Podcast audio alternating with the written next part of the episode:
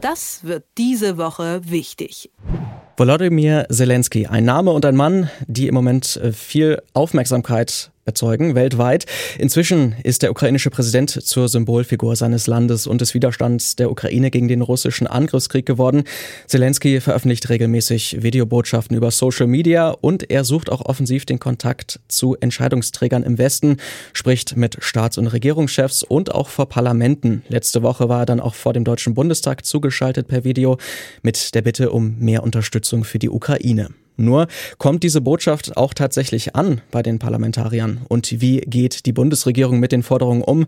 Das sind Fragen, die ich jetzt Stefan Kastorf stellen kann. Er ist Herausgeber vom Tagesspiegel. Guten Morgen. Guten Morgen nach Leipzig. Werfen wir doch nochmal einen Blick auf Volodymyr Zelensky und seine Videoreden. Die hat er ja vor den verschiedensten Parlamenten gehalten, in London vor dem House of Commons, dem US-Kongress, heute dann vor dem japanischen Unterhaus und der französischen Assemblée Nationale.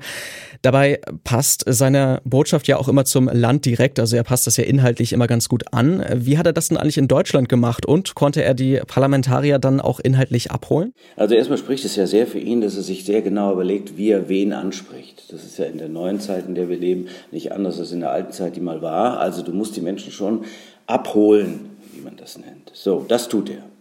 Das ist das Erste. Das Zweite ist, ja, ich denke schon, denn er hat eine Gewissensfrage gestellt. Die Kernfrage war, was ist historische Verantwortung wert? Was ist uns Deutschen historische Verantwortung wert? Das Zweite, was er aufgebaut hat, ist, dass ähm, Olaf Scholz ihm helfen soll, der Bundeskanzler der Bundesrepublik Deutschland, die Mauern einzureißen, die Mauern zur Freiheit einzureißen. Ja, das ist natürlich auch etwas, was bei uns in den Herzen und Köpfen durchaus seinen Platz hat. Das ist ja klar, also die Mauern einzureißen, um zur Freiheit zu gelangen.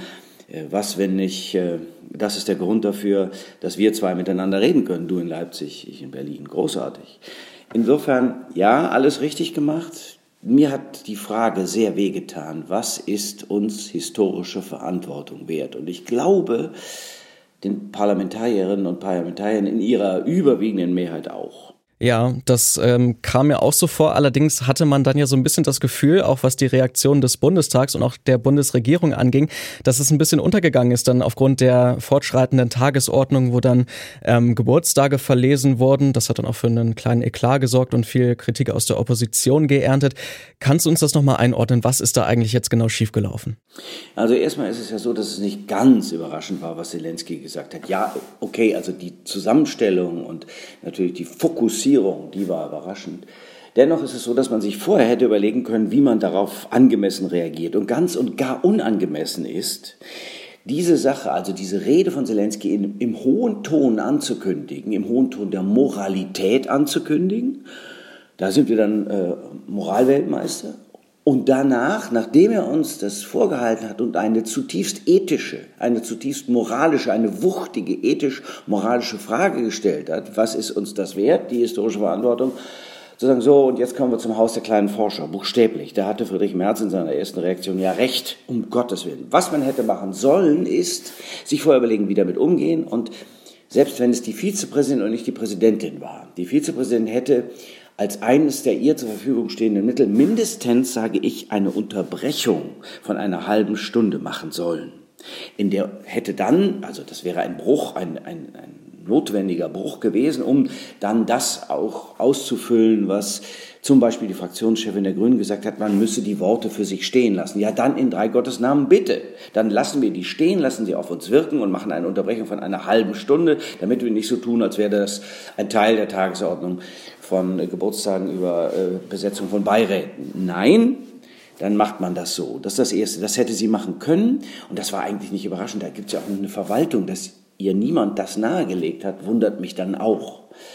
Das ist also das eine. Dann sind wir aber auch eben Formalitätsweltmeister. Das muss man schon auch sagen. Also selbst wenn es so nicht war, dann musst du doch als Politiker in das Gespür haben, dass das so nach dieser Rede nicht einfach weitergehen kann.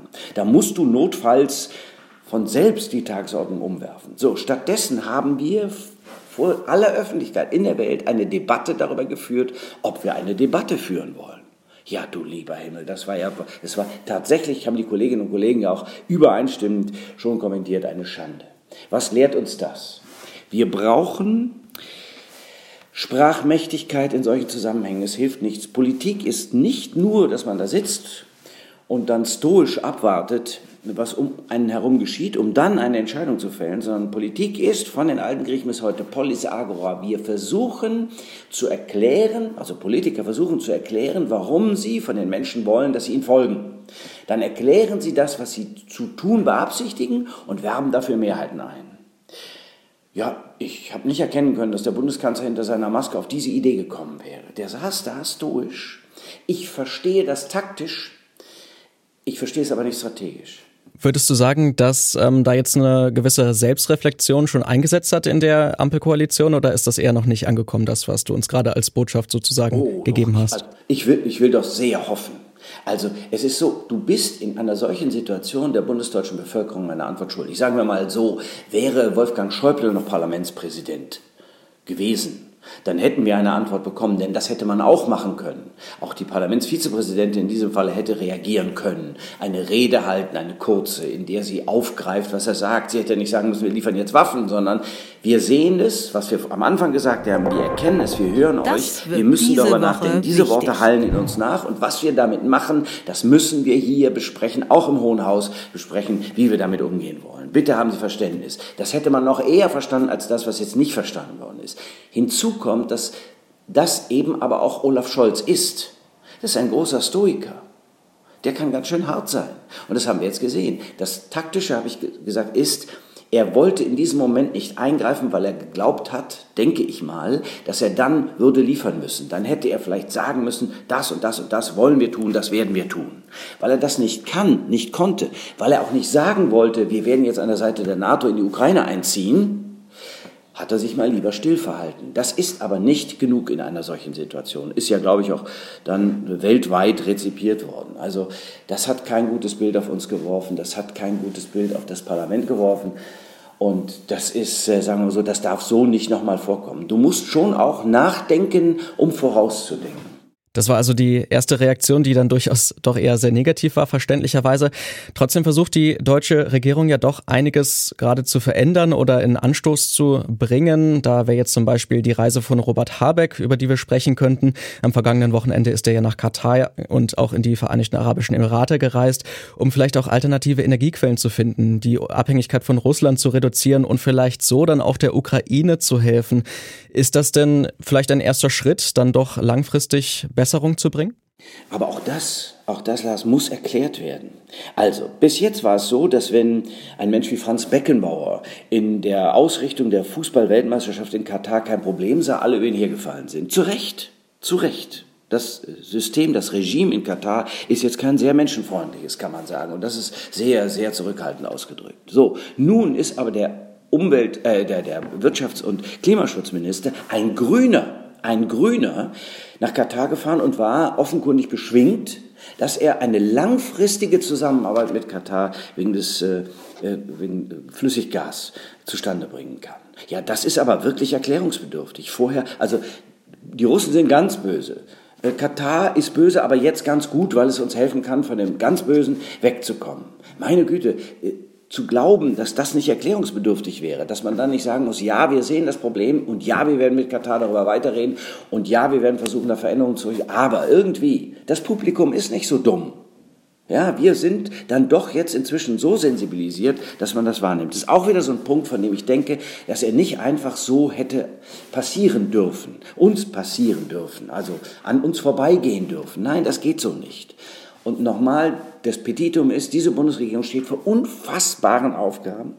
Wirklich unfassbar. Das, was da in der Ukraine geschieht, hat seit dem Zweiten Weltkrieg in dieser Dimension so noch nicht gegeben. Mit 10 Millionen Flüchtlingen, das sind ja bald, ist ja bald doppelt so viele, wie die aus Syrien gekommen sind. So, und Trotzdem muss sie dann eben äh, erklären, erklären, erklären oder vielleicht gerade deshalb noch mehr erklären. Wir sind vielleicht gewöhnt von Angela Merkel, dass das auch nicht so üppig ist, aber jetzt gar nicht mehr erklärt zu bekommen, warum was wie ist und gar keine Reaktion mehr zu erleben. Also tut mir leid, das, dürfen wir auch der Regierung nicht durchgehen lassen. Jetzt hast du ja vorhin auch schon ein bisschen diese moralische Ebene aufgemacht, die auch in der Ansprache von Zelensky mit, äh, mitgeschwungen hat. Also die historische Verantwortung, die Deutschland auch trägt und das Aufrütteln, ähm, das da angesprochen wurde, die neue Mauer, die vielleicht gerade wieder in Europa entsteht und auch dieser Ausspruch nie wieder, der ja immer gerne kommt, aber der dann auch eigentlich gar nichts, äh, gar nicht für irgendetwas steht, zumindest so in den Worten von Zelensky. Ähm, die abschließende Frage, die vielleicht gar nicht so einfach zu beantworten ist, was machen wir denn eigentlich mit dieser historischen Verantwortung? Was können wir denn jetzt tun, um ein bisschen Besserung zu bringen, auch gerade vielleicht mit Blick auf die Ukraine? Oh, das ist eine ganz, ganz, ganz große, wuchtige, ethisch-moralische Frage, die du da stellst. Ähm, ich war die ganze Zeit dafür, dass wir uns raushalten, äh, beziehungsweise dass wir alles tun und, und, auch unterlassen, was zum Dritten Weltkrieg führen kann. Wir müssen uns jetzt die Frage vorlegen, ob wir nicht schon im Dritten Weltkrieg sind und ich komme dadurch, äh, ich komme darauf, weil ähm, das Auschwitz Memorial äh, eine Presseerklärung äh, mal vor mehreren Wochen geschickt hat, da hieß es, sie hofften, dass wir die richtigen Schlussfolgerungen aus den 30er Jahren des vorigen Jahrhunderts zögen. Das heißt, wir dürfen nicht zulassen, dass ein revisionistischer Diktator, ein völkischer Aggressor das tut, was er da im Moment tut. Und wir müssen uns überlegen, wo das richtige Stoppzeichen ist. Und ich glaube, die Stimmen werden sich mehren. Und dem müssen wir nachgehen. Und das müssen wir jetzt, wir müssen auch für uns klar werden, was das bedeutet, wann wir wie eingreifen müssen. Also ich glaube, wir müssen humanitäre Korridore schaffen und die dann auch sichern. Wir dürfen den Einsatz militärischer Mittel nicht für alle Zeiten ausschließen, wie das der amerikanische Präsident in Bezug auf Russland gemacht hat. Denn wenn ein Völkermord, und davon reden ja schon manche, zu verhindern sein sollte oder zu verhindern sein wird, dann können wir nicht beiseite stehen. Das können wir nicht. Wir können nicht zusehen. Nochmal, es hat in der Dimension seit dem Zweiten Weltkrieg so nicht gegeben. Da wird versucht, das, was 1989, 90 geschaffen worden ist, zu revidieren. Da kommt Wladimir Putin mit großer Brutalität und immer größerer Härte und will ein, das sowjetische Reich, möglicherweise auch eins des 18. und 19. Jahrhunderts wieder errichten.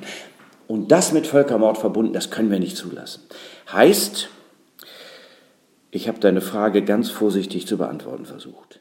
Ja, ich glaube, da hast du auch schon ganz gut ähm, was geleistet. Ist, glaube ich, eine sehr große Frage gewesen am Schluss. Aber auf jeden Fall danke ich dir, Stefan Kastorf, für deine Zeit heute Morgen und die Einordnung der aktuellen ja, deutschen Reaktion auf die Situation in der Ukraine. Ich danke dir.